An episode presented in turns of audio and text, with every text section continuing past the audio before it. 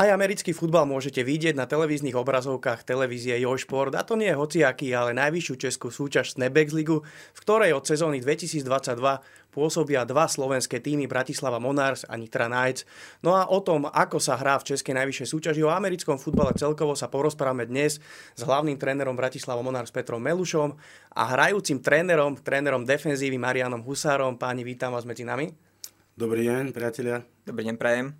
No ešte predtým, ako sa pozrieme vlastne na celú tú sezónu a rozoberieme si vlastne Českú ligu, pôsobenie Bratislava Monars práve v Českej lige a čo tomu celému predchádzalo, uh, sa Peter spýtam teba, čo je to vlastne ten americký futbal? Viem, že o tejto, o tejto otázke by sme sa tu mohli rozprávať hodiny, mohli by sme o tom natočiť a nie len jednu samostatnú reláciu, ale hneď niekoľko, ale skúsme v jednoduchosti povedať, aké sú hlavné princípy, princípy tejto hry.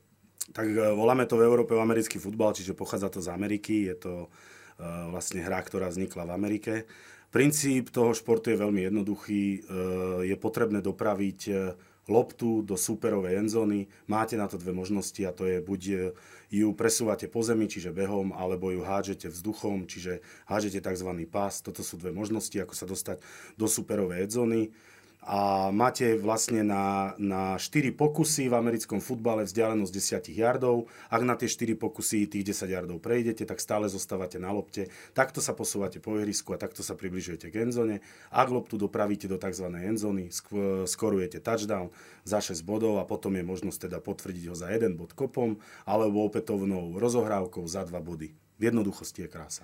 Každý tým teda vlastne skladá tri zložky, to je útok, e, obranu a špeciálny tým. A Marian, teraz e, otázka na teba, čo vlastne, e, ako by mal byť fyzicky pripravený americký futbalista, alebo čo obsahuje celkovo príprava amerického futbalistu na sezónu? No musí byť veľmi všeobecne zameraný, takže už len tá príprava začína tak všeobecne, že je potrebná aerobná príprava, potom nejaký silový základ, zameranie na výbušnosť, rýchlosť, nejakú opakovateľnú šprintovateľnosť, takže je tam pokrytie v podstate všetkých tých sfér. No a, a potom sa to akoby ďalej nabaluje, čiže príde tá technika, technická príprava a následne už počas tej sezóny sa už skôr zameriavame na jednotlivú prípravu na súperov. Takže je tam úplne všetko, by som povedal. Ja som počul jednu zaujímavú vec a tá je, že americký futbal je pre každého, pre každý somatotyp. Ako je to možné? Lebo taký šport iný nepoznám, kde sa uplatní alebo kde sa môže uplatniť každý hráč. No, ja by som to... Ono to čiastočne pravda je. To znamená, môžete byť akéhokoľvek teda toho somatotypu. Či ste nízky, chudý atlet, alebo ste vysoký, pevný chlap, tostý chlap, ste pomalší, ste rýchlejší. Toto platí. Vo všeobecnosti to platí. Je tam ale jedna jediná podmienka a to je tá, že nejaké pohybové vlastnosti proste musíte mať. Pretože aj ten veľký chlap sa musí vedieť pohybovať a ja to hovorím každému futbalistovi, ktorý príde. Volá sa to, v Amerike sa to volá len futbal. Foot sú nohy. To znamená, základom toho športu sú stále nohy. Ak chcete urobiť dobrý blok, tak do toho bloku vás musia priniesť nohy. Ak chcete do hĺbky vyšprintovať, chytiť pás, musia vás tam priniesť nohy. Quarterback, ak chce urobiť dropback, použije na to nohy. Takže áno, každý somatotyp, ale určitý základ pohybovej takej tej abecedy toho, aby človek vedel aspoň behať, pohybovať sa z bodu A do bodu B v behu alebo v nejakom takomto pohybe, to je potrebné. No, vy ste trénovali aj juniorov eh, dlhé roky. Aké to bolo, keď prišiel na tréning niekto, kto nemal žiadny ten športový background, že nerobil predtým žiadny šport, že nemal ani základné nejaké pohybové návyky. Mali ste aj takých športovcov, respektíve ak áno, tak dokázali ste z nich spraviť plnohodnotných futbalistov? Uh, áno, stretli sme sa s tým. Skutočne sú to výnimky. Ak príde niekto, kto nikdy nešportoval, on má tú jednoducho tú, tú štartovacú líniu má strašne ďaleko, lebo my ho musíme naučiť pohybovať sa a podobne. Áno, došli, e, špeciálne v junioroch sa to stáva, že vlastne rodičia vyberajú šport pre svoje dieťa a stáva sa nám často, že teda matka alebo otec má doma syna, ktorý je väčších rozmerov, nemajú kam s ním, tak si pôjde americký futbal. Dokonca aj teraz máme v juniorke takého a musím povedať, že je tam rok, a je úplne niekde inde, ako keď na začiatku prišiel. Čiže jasné, sme schopní, alebo snažíme sa z každého urobiť futbalistu. Ono to je potom skôr o tom, že ten človek je ochotný aj mimo toho fieldu, čiže mimo ihriska vo svojom voľne, tomu niečo ešte obetovať, ísť do posilovne, ísť si zabehať a podobné veci. Ale tá možnosť tu je vyrobiť futbalistu svojím spôsobom v úvodzovkách z každého.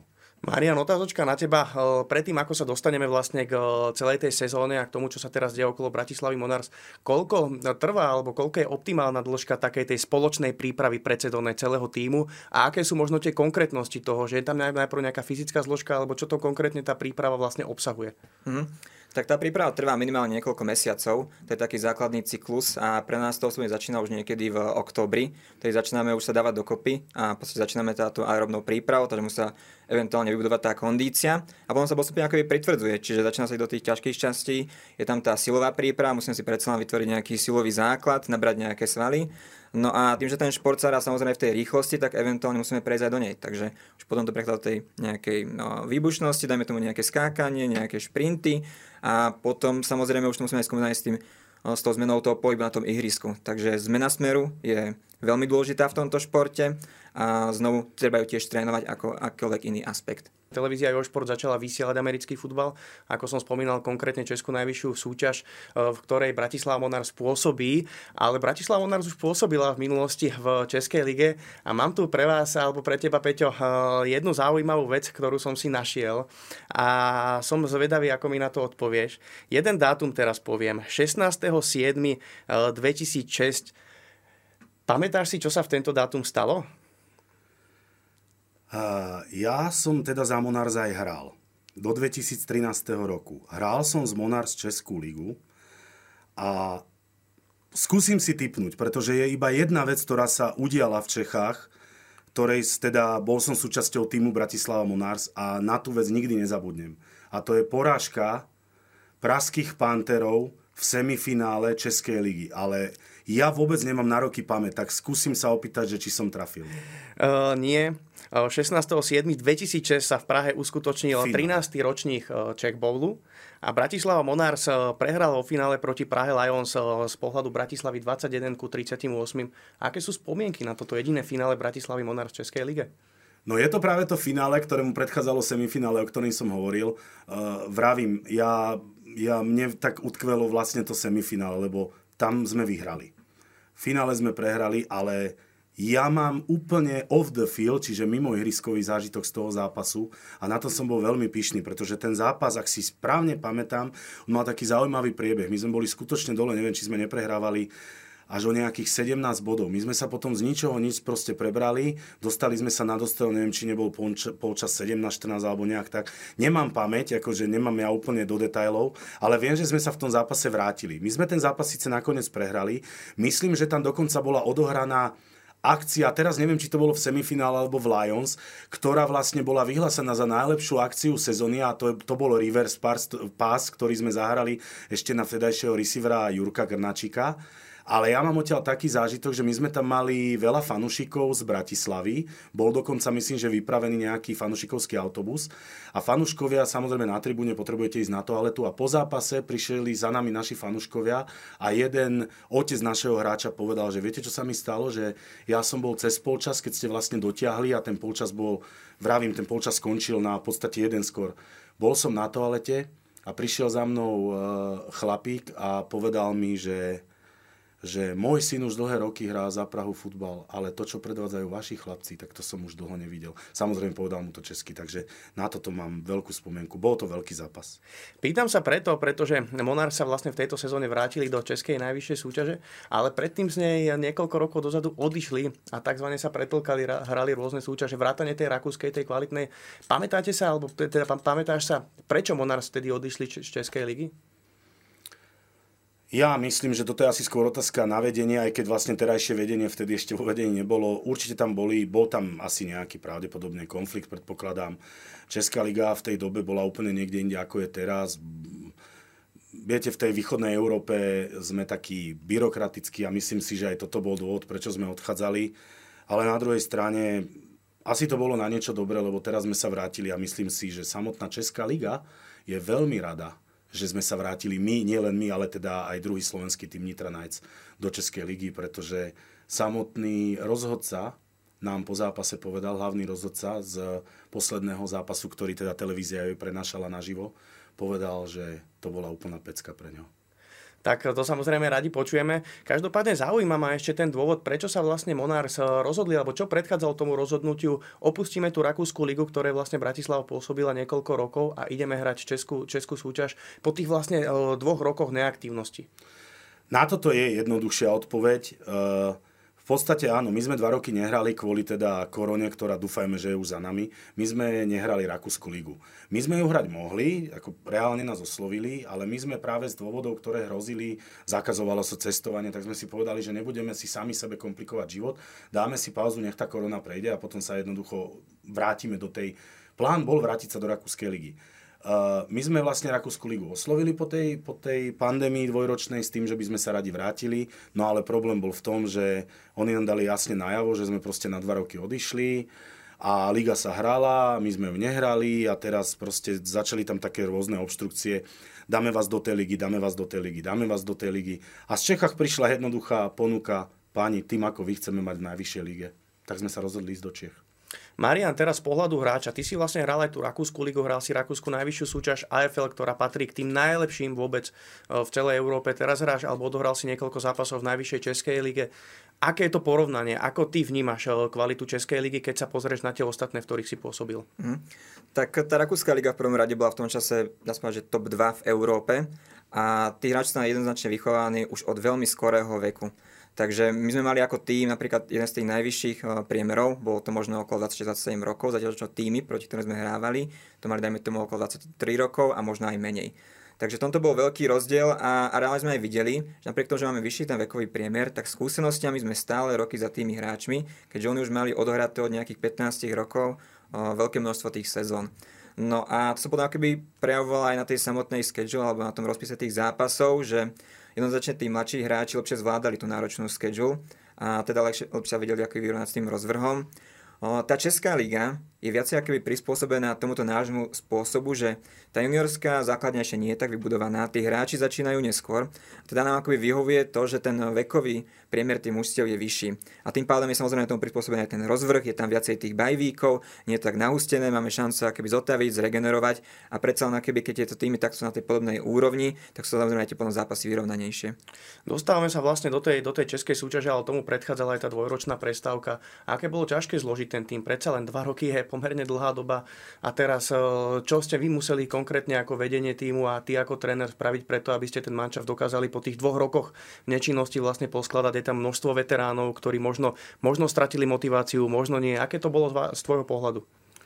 No, Laci, kým ti odpoviem priamo na tú otázku, tak pôjdem do prítomnosti, že ja som veľmi šťastný, že vôbec my hráme tú ligu a v tých číslach, a to potvrdí aj Marian, v akých ich hráme, pretože ja si pamätám na náš posledný tímový alebo predsezónny meeting, kde sme skladali tým, to bolo niekedy koncom januára, myslím Marian, alebo tak nejak začiatkom februára a my sme mali pocit, že proste nie sme schopní nastúpiť vôbec do tej sezóny. My sme mali strašne málo hráčov. Potom sme proste nejak oslovili aj tých starších, oslovili sme aj ostatné v podstate v úvodzovkách nefunkčné slovenské kluby. Takže my sme veľmi radi, že sme to dali dokopy. Poviem tak, že po tých dvoch rokoch po tej korone to bol strašne ťažký návrat. Na účte klubovom pár proste korún, alebo teda pár euro, pár hráčov na rostri a proste stali sme skutočne pred otázkou, že či to dáme, alebo to nedáme. Jedno sme vedeli, že musíme vrátiť futbal do Bratislavy, ak on nechceme prísť. A tam smerovali všetky kroky nielen nás trénerov, ale hlavne vedenia. Uh, musím povedať, Stanislav Gašparovič, generálny manažer klubu Bratislava Monars odvedol ako neskutočný kus roboty a ja som teraz len vďačný za to, že vôbec máme to, čo máme a samozrejme pomohlo tomu aj prvý zápas, ktorý sme doma hrali proti brnenským aligátorom, kde vlastne po zápase myslím, že ďalší dvaja alebo traja starí hráči alebo starší hráči, ktorí povedali, že nebudú hrať, nás oslovili, že sa radi vrátia a idú trénovať. Takže my sme upletli z bič. Marian, znova ma to zaujíma, že aké to bolo vlastne z pohľadu hráča. Teraz dva roky si bol v podstate odstavený a myslel si na to, že tak po tých dvoch rokoch, keď sa začalo niečo kúť, že idem hrať, alebo ťa musel niekto presvedčať. Ako si ty, ty vnímal vlastne celý tento proces? Mm. Ja sa pripravoval prvnáde ako tréner už na tú sezónu a tak som teda akoby bral, že je to moja primárna povinnosť, na to sa musím zamerať. Len teda, ako spomínal aj Peťo, boli tam tie problémy eh, s tou šírkou toho kádra. Reálne sme videli, že nemáme dostatočné čísla a teda už som videl, že hrozí tá možnosť, že budeme potrebovať, aby som napríklad aj zaskočila ja. No a tým, že som keby tak aktívne sa snažím teda aj žiť, aj pripravovať a bol som v dobrej kondícii, tak už som videl, že je táto možnosť, tak som sa začal pripravať už ako tréner, aj ako hráč. Ale paradoxne, ako sme to postupne rozbiehali, ako sa blížila tá sezóna, tak stále nabávať ďalších a ďalších hráčov, čiže nakoniec sa nám ten káder rozrástol. Momentálne máme dostatočné počty na úplne akejkoľvek pozícii, čo je fakt, že zázrak, lebo väčšinou to býva presne opačne, začneme na veľkom počte a sa redukuje. Takže toto bolo také prekvapenie, ale eventuálne, keď už som teda v tej kondícii, som ready, tak eh, pomôžem týmu aj na tom ihrisku. No, eh, každopádne ma na, teba, na, na tebe zaujíma jedna vec. Eh, ty si vlastne hrajúci tréner. Americký futbal je veľmi náročný, to je fakt, čo sa týka nejakej strategickej prípravy a musíš to mať celé nasledované vlastne z toho vonkajšieho prostredia, ako keby nielen z pozície toho hráča. Ako zvládaš tú úlohu vôbec byť hrajúci tréner? Ako, ako toto funguje? No, musím prvom rade si splniť svoj povinnosť ako tréner. Takže moja príprava začína tým, že musím si naskautovať toho supera a pripraviť na to ten tým, to vedeli otrénovať na tréningu a až keď vidím, že ten tým je ready, tak až potom sa môžem zamerať na seba a na svoju prípravu na ten zápas. Samozrejme tým, že mám tie skúsenosti už v predchádzajúcich rokoch, tak potrebujem na tú prípravu niečo menej času ako ďalší hráči. Takže toto mi trochu pomáha, ale eventuálne to zožere strašne veľa toho času, takže ide to určite do, aj do toho súkromného času a keď už ste človek preto zanietený, tak OK, rozhodne sa, že tomu obetuje ten čas a potom to priniesie svoje ovocie. Teraz už sa dostávame vlastne do tých eh, zápasov, ktoré už ste odohrali v Českej lige. Tak začneme tým prvým. Súboj proti Brnu Alligators. Eh, konec tretej štvrtiny Monarchs prehrávali o 10 bodov 13 23. Potom veľký obrad a obrovská radosť na mladej garde. Eh, tak čo k tomuto zápasu povieš? To bol jeden z mála zápasov, kde sme na 99% dodržali gameplan. Ja som celú dobu videl na tom fielde, hlavne teda na tej obrane, lebo ja mám na starosti útok, že oni tam presne robia to, čo sme naskautovali, nič nezmenili a ja som vedel, že proste sme gameplanom pripravení. Ja som len čakal, kedy to proste Kedy sa to otočí, kedy dostaneme, kedy budeme schopní dať o ten jeden blok navyše. Kedy bude schopný running back urobiť o jeden pohyb navyše do strany nejaký cutback alebo niečo podobné. A vyšlo to. Jednoducho ja som sa držal toho gameplanu. Viete, je to strašne ťažké pre trénera, to, to určite potvrdí aj Marian. Vy máte gameplan, vy vidíte, že musí fungovať. Veď je to presne to, čo som čakal, že bude. Ale do gameplanu potrebujete poslednú skladačku a to je exekúcia. A tam musíte dostať tých hráčov nielen tým tréningom, ale potom už v tom zápase aj mentálne. A paradoxne, posledný zápas proti Nitre bolo tohto uľahčený už len preto, že naši hráči boli na ten, na ten zápas tým mindsetom, tým nadstavením mysle nadstavený už od začiatku. Tomu sa určite dostaneme. Okay. Ten zápas proti Nitre Nice, to je kapitola sama o sebe. Marian, predsa len z tvojho pohľadu ten eh, prvý zápas, ja som tam bol osobne, to bol zápas, ktorý sme ešte nevysielali na obrazovkách o športu. Ale čo ja musím povedať, tak po tej dvojročnej pauze absolútne skvelá atmosféra.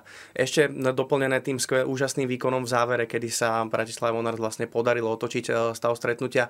Ako ty si vnímal eh, tú atmosféru po tej dvojročnej prestávke, vlastne, v ktorej sa vlastne na Slovensku nehral žiadny zápas amerického futbalu?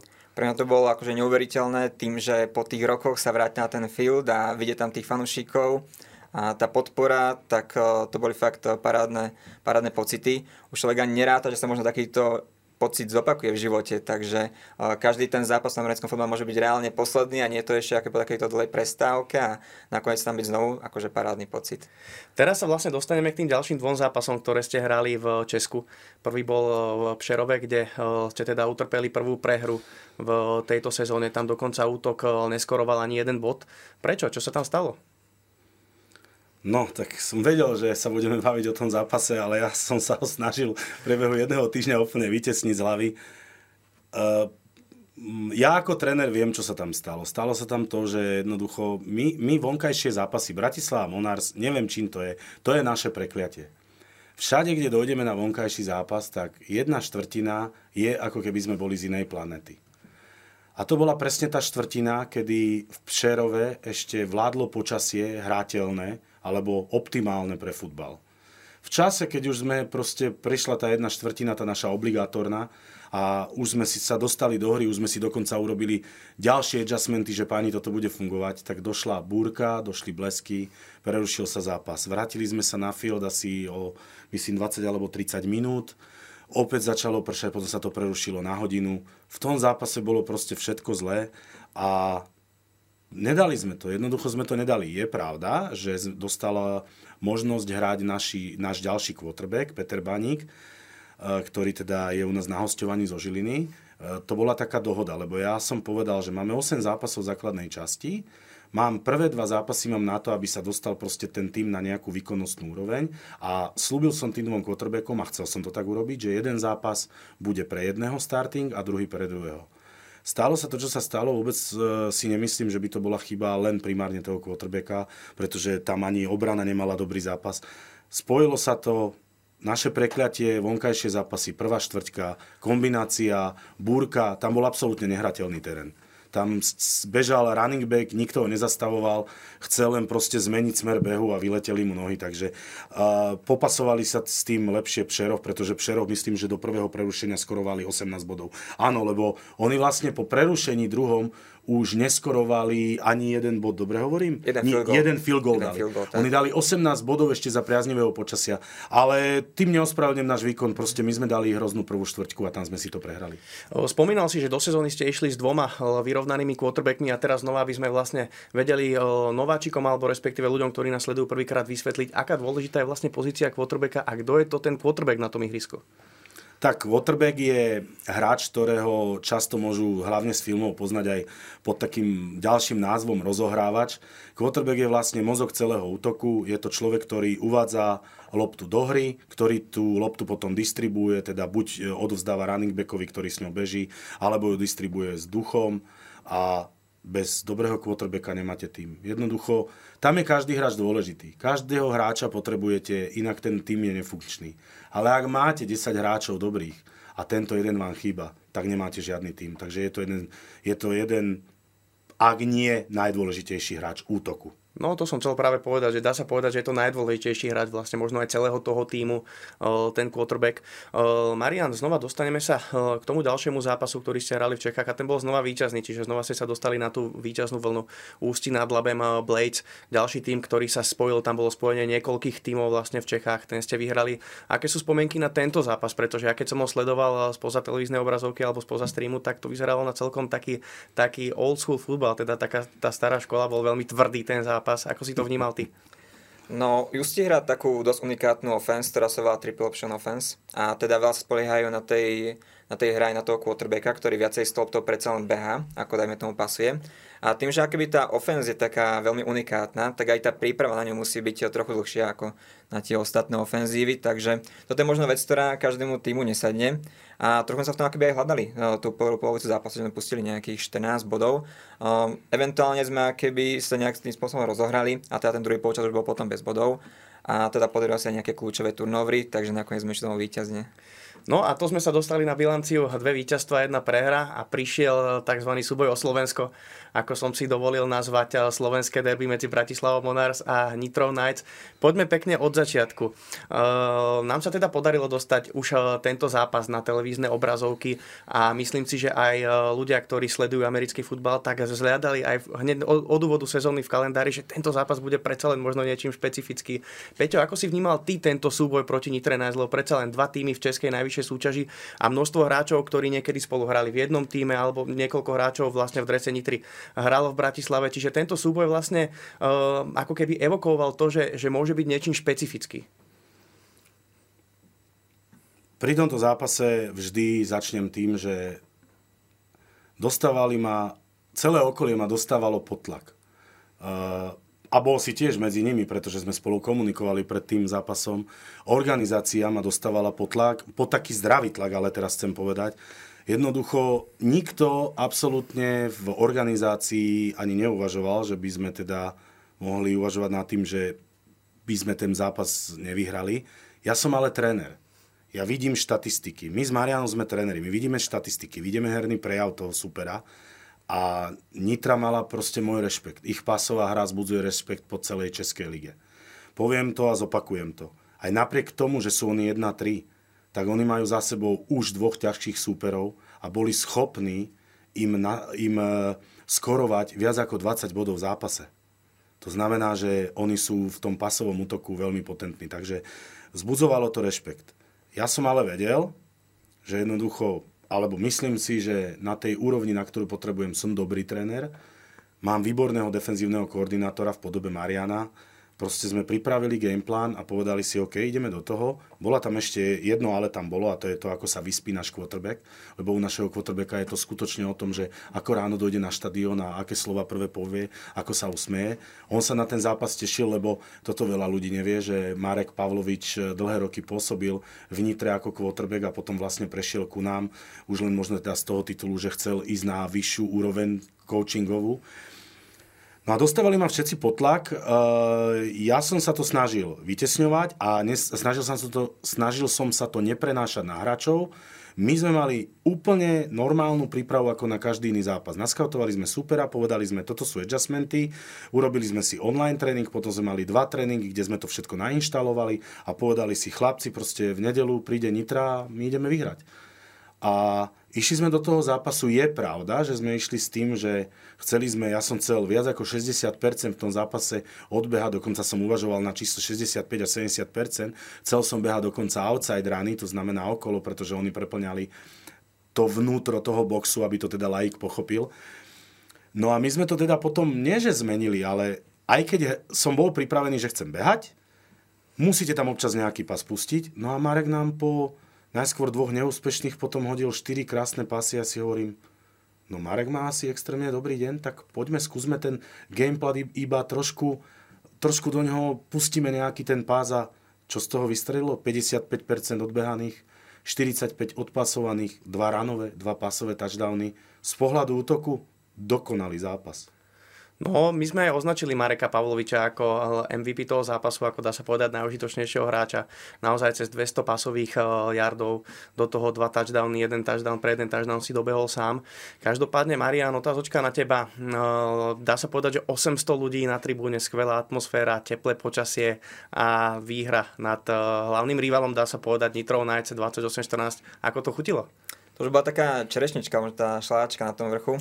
Začal by som možno ešte tým, že prvýkrát v živote som tak cítil pred zápasom ten tlak, že bolo tam cítiť, že ten zápas je neustále akoby stupňovaný a s každým ďalším dňom, ktorý sa blížil k tomu zápasu, to bolo fakt, že ide o veľa. Ja som aj vravel hráčom, akože máme tam na druhej strane veľa kamošov, známych, bývalých spoluhráčov, všetci navzájom sa poznáme, porazený som musel nový domov. Takže ide fakt do veľa a nakoniec to dopadlo v náš prospech.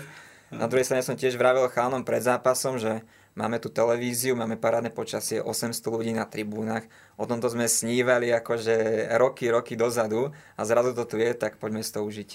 Bolo počuť tých divákov, ovplyvňuje to tú hru, dajme, dajme tomu ten útok, komunikáciu toho superovho útoku. Myslíš, že to tú komunikáciu Nitre tí diváci stiažili? Nitra sa na to dobre pripravila. Boris to aj tak pomenoval, že oni čakali, že tí diváci predsa len uh, spravia niečo s tým zápasom, ale akože pripravili sa na to dobre, takže eventuálne si s tým aj celkom dobre poradili. Ale samozrejme pre nás, pre defense je to veľká vzpruha, takže keď my proste počujeme tých fanúšikov pred tými kľúčovými downami, tak uh, vieme, že ide o veľa fakt a, a chceme uspieť. Eh, tu treba povedať vlastne, že domáce prostredie vie naozaj veľmi pomôcť tomu domácemu týmu v americkom futbale. Snaď to je ešte, eh, tá podpora ešte dôležitejšia tých domácich eh, priaznivcov, ktorí práve tým svojim hlukom ako keby stiažovali komunikáciu superovým útokom, ktorí sa potom ťažšie vlastne dorozumievajú. Dobre, teraz sedíme na bilanci 3 víťazstva, jedna prehra a poďme si dať takú malú rekapituláciu, aké boli ciele pred sezónou a aké sú ciele teraz s ohľadom na to skore a na tú tabulku a na tých nadchádzajúcich superov, ktorí Bratislavu Monarch čakajú. Pred sezónou sme mali cieľ neskončiť s negatívnou bilanciou. To znamená 8 zápasov základnej časti. Ak nechcete skončiť negatívnou bilanciou, potrebujete sa dostať aspoň na 4-4. To bol cieľ. Nevravím, že ten cieľ sa zmenil, ale pravdepodobne je jasné teraz, vzhľadom k tomu, ako tá tabulka vyzerá, že ani s touto bilanciou 50 na 50, to znamená 4 vyhraté, 4 prehraté zápasy, bude mať tým problém postúpiť zo štvrtej priečky do semifinále, tak ja nebudem tajiť to, radi by sme sa dostali na bilanciu 5-3 a jednoducho dostali sa do toho semifinále. Ale musíme si uvedomiť, že nás čakajú ďalšie 4 zápasy a z toho 3 s najťažšími supermi. A ten najbližší, a k tomu sa dostaneme, bude ten najťažší super. My potrebujeme vyhrať aspoň jeden zápas týchto troch ťažkých. Ak nevyhráme, tak náš postup do play-off pravdepodobne ani nebude v našich rukách. Je to veľmi jednoduché. Marian, 28.5. o 14.10 na štadióne Mladá garda, aj na televíznych obrazovkách eh, televízie Jošport súboj proti Prahe Lions. Praha Lions to je obrovská organizácia v Čechách, rešpektovaná, úspešná. Eh, je to veľký favorit na celkový triumf eh, v Českej najvyššej súťaži práve v tomto ročníku. Zatiaľ sú teda neporazení, tak aká výzva to je konkrétne zosobnená v tomto týme? No je to obrovská, pretože tá organizácia je vyskladaná veľmi dobre, od vrchu až po ten spodok. Začína to proste tými trénermi, tí sú na veľmi vysokej úrovni. Je vidieť, že schému, ktorú si vybrali a spôsob, akým je prevedená na tom ihrisku, je oveľa vyšší aký, ako akýkoľvek iný tým v tej lige. Hovorí za to aj štatistika, kde mali skorovaný, myslím, že po 5 zápasoch nejakých 40 bodov na zápas, čo je o nejakých ďalších 15 bodov viacej ako tie ďalšie týmy v poradí. Takže tá ofenzíva má dokonca aj dvoch kandidátov na MVP, a teda majú našliapnuté, ako oni určite si aj myslia na, na ďalší titul. Keď sa pozrieme na ten rozpis ďalších superov, tak je tam samozrejme Vysočina Gladiators. To sú obhajcovia titulu z minulej sezóny, kedy práve Vysočina vlastne zdolala vo finále Prahu Lions. No a potom je tam ďalší náš televízny prenos. Vyzerá to tak, že posledný v tejto sezóne a to je domáci súboj proti Ostrave Steelers a mne to vychádza, že toto by mohol byť ten súboj o playoff. Tak čo možno k tomuto zápasu, keď trošku preskočíme, myslíš si, že práve ten súboj s Ostravou môže byť kľúčový? Laci, ak dovolíš, tak ja sa na, na jednou vetou vrátim ešte k Lions. A oni sú nebezpeční ešte v jednej dôležitej veci. Na nich jeden gameplan nestačí. Pretože oni majú tak špičkových amerických trénerov, že nám začne niečo fungovať, bude to fungovať dva drivey, oni okamžite urobia adjustment a vygumujú to z fieldu. Je to pre nás trénerov je zápas, ktorý bude 28.5. na Mladej garde, prenašaný aj joj televíziou. Do priamého prenosu je to skutočne to bude veľmi ťažký zápas. A teraz teda späť k tvojej otázke. Ja, ja, ja si dovolím iba teda nadviazať ano. na toto, tak eh, koľko je tých strat, koľko, no, alebo koľko stratégií je optimálnych pripraviť si do toho zápasu, keď sa to nejako spriemeruje a bude tento zápas predsa len špecifický, že tá príprava na takéhoto supera musí byť ešte rozsiahlejšia, že tam nebude len napríklad plán A, plán B, ale bude tam musieť byť aj plán C alebo plán D? No tak priznám sa, že plán D ešte nemám, ale plán A a B už mám. c plán je veľmi jednoduchý. c plán je, vždy sú určitý druh play-off, alebo teda aj trik play-off, ktoré sme doteraz nikdy v sezóne nezahrali. To znamená, nemajú to naskautované. Ale to vyťahujete z vrecka, až keď vám fakt skutočne nič nefunguje. Že ste proste není absolútne schopní pohnúť s loptou. Takže plán A a plán B máme. Na Nitru sme mali pripravený iba jeden plán. Na Ústi nad Labem takisto. A jednoducho teraz prídu Lions, kde úplne tá, tá, ten systém toho, ako čo chceme hrať, sme museli adjustli, veľa vecí sme museli zmeniť, nasetapovať alebo teda nadstaviť uh, tak, aby zafungovali. Uvidíme, ale Marian to už dneska povedal, my ideme hrať proti najlepším atlétom v lige.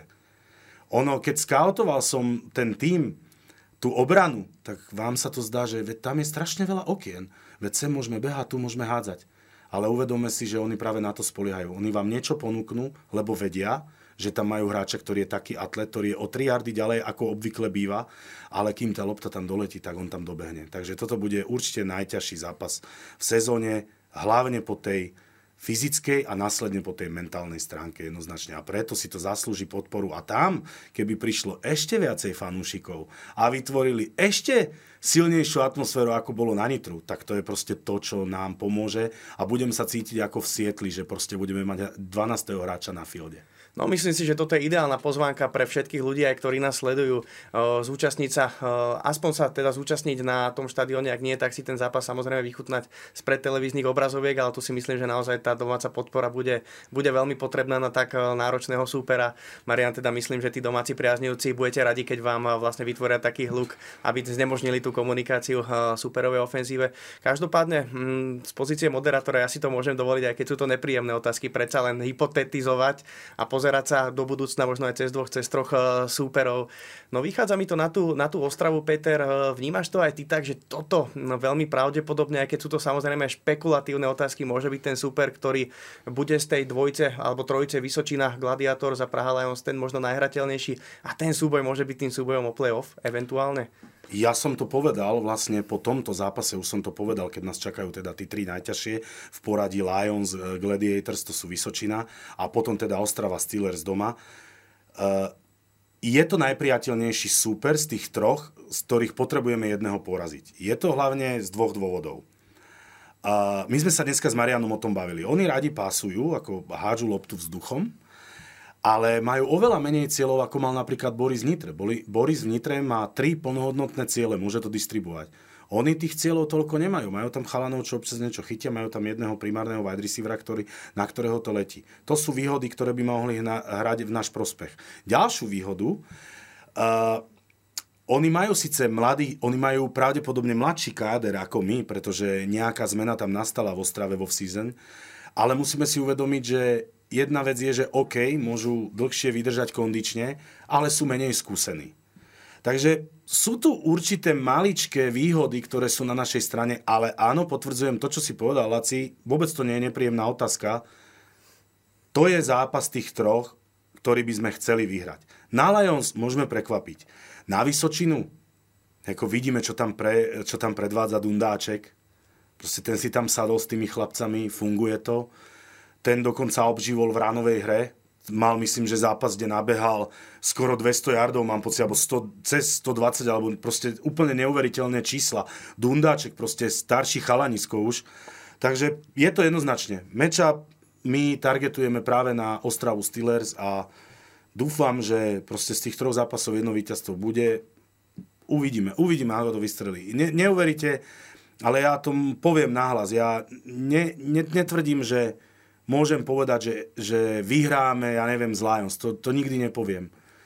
Ale myslím si, že momentálne aj mentálne po tom zápase s Nitrou je ten tým v takom štádiu, že možno to bude len o tom, aby sme v tom zápase v určitej chvíli, v, ne, v sobotu, našli také nejaké miestečko, kde proste pretočíte kľúč na opačnú stranu a niečo sa udeje. Neviem, neviem, ale Ostrava Steelers, áno, potrebujeme ju poraziť. Marian, z tvojho hľadiska predsa len ty máš tiež tých superov už naskautovaných a možno z toho pohľadu hráča. Ako ty vnímaš, eh, dajme tomu, eh, tých eh, zvyšných superov, proti ktorým budete nastupovať a, ako si myslíš, že dopadnú tie zápasy alebo akú bilanciu tam vidíš po tej základnej časti?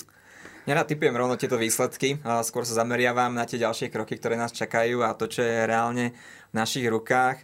Keď to porovnám výkonnostne, tak Praha Lions to je jednoznačný favorit na celú výhru tej súťaže. Vysočená je tesne za nimi. A teda Ostrava, Ostrava sa pomaly, ale isto zlepšuje. Akože tá bilancia možno není pre nich teraz ideálna, ale tú ťažkú časť znovu tej sezóny majú za sebou a čakajú ich teraz už tí hrateľní súperi.